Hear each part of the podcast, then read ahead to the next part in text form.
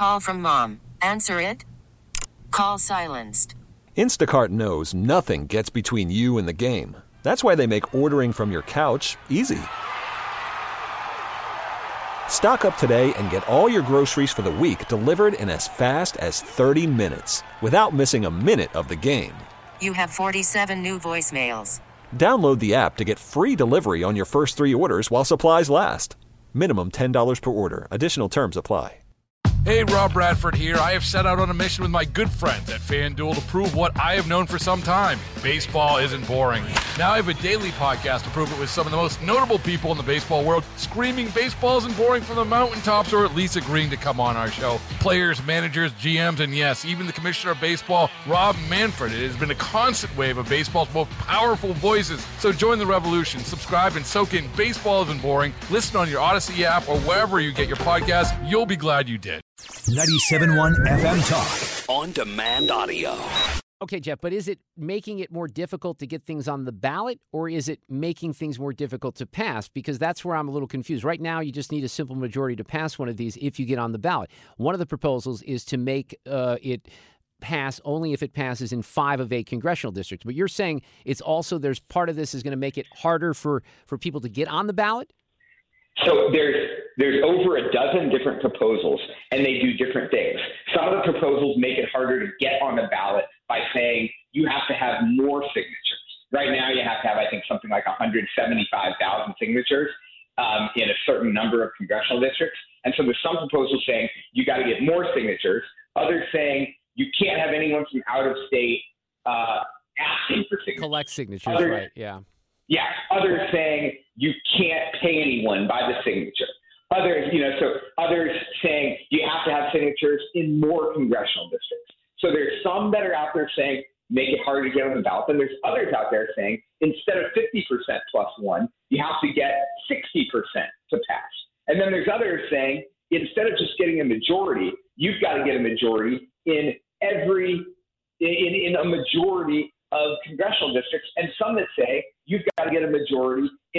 majority of the 163 state house districts. So it's all there's, like I said, dozens of different proposals out there, but the common denominator for all of them is it'll make it harder for the citizens to be able to go around the legislature and do something that the, le- that the legislature isn't Okay. doing. So let, let's say something passes, and this is another thing that's a timetable issue that I don't completely understand. The conventional wisdom, I think, is that if a ballot issue like this gets on, even in Missouri, that's a red state, it is likely going to pass because we've seen it happen in Kansas and uh, Oklahoma. So is there potentially, because all this stuff is happening now, you're saying that something can get to the governor and this whole process can potentially change by the time in the fall or the summer that people vote on the abortion issue. The other thing here is that, um, well, I, I guess I'll just stop at that question because you were telling me that there's a possibility that the governor could call a special election over some of this stuff because it also has to be approved by people if you have this initiative petition reform, right? It's possible. Okay, there's there's different options out there. So, So the governor has it, it's very confusing. Um, the governor has a lot of flexibility on these things. The governor can determine which which ballot, which election one of these uh, if one of these things goes on.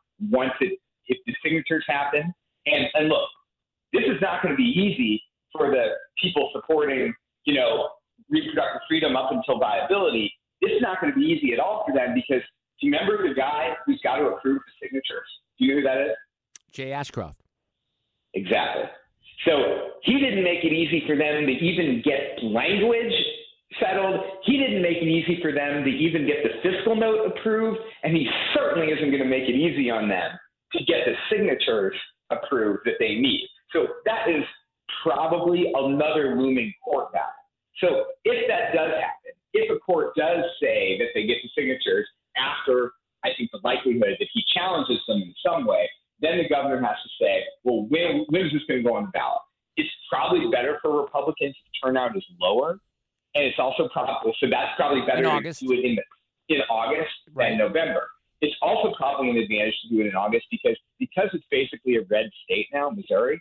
There's more Republican primaries than there are Democratic primaries that are hotly contested. Look at look down the ballot. There's a big Republican primary for governor. There's a big Republican primary for attorney general, Well, secretary of state, now, lieutenant yeah. governor, all congressional seats. So you got tons of Republican primaries in, in the state senate as well. There are a few Democratic primaries, but not nearly as many, and there won't be nearly as much money behind them. So that means that the Republican turnout is probably going to be disproportionately higher in August, and that's why I suspect they'll try to put this on the August ballot.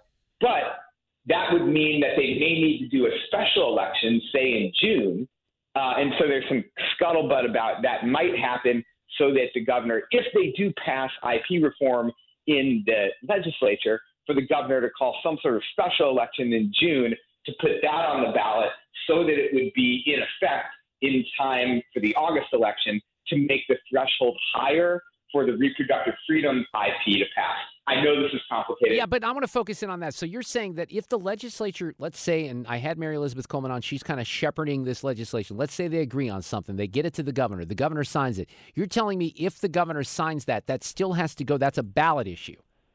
That's a ballot issue. So, so no, the governor doesn't actually need to sign a Senate a, a referendum Because it is Okay, a ballot so- issue. Yeah, right. because it goes to the ballot. I So the got you. governor doesn't need to sign that, but the governor will determine the, the governor's election. only in. Yeah, the, that's the governor's only I involvement got you. I got you. Get more at 971talk.com. Hey, Rob Bradford here. I have set out on a mission with my good friends at FanDuel to prove what I have known for some time baseball isn't boring.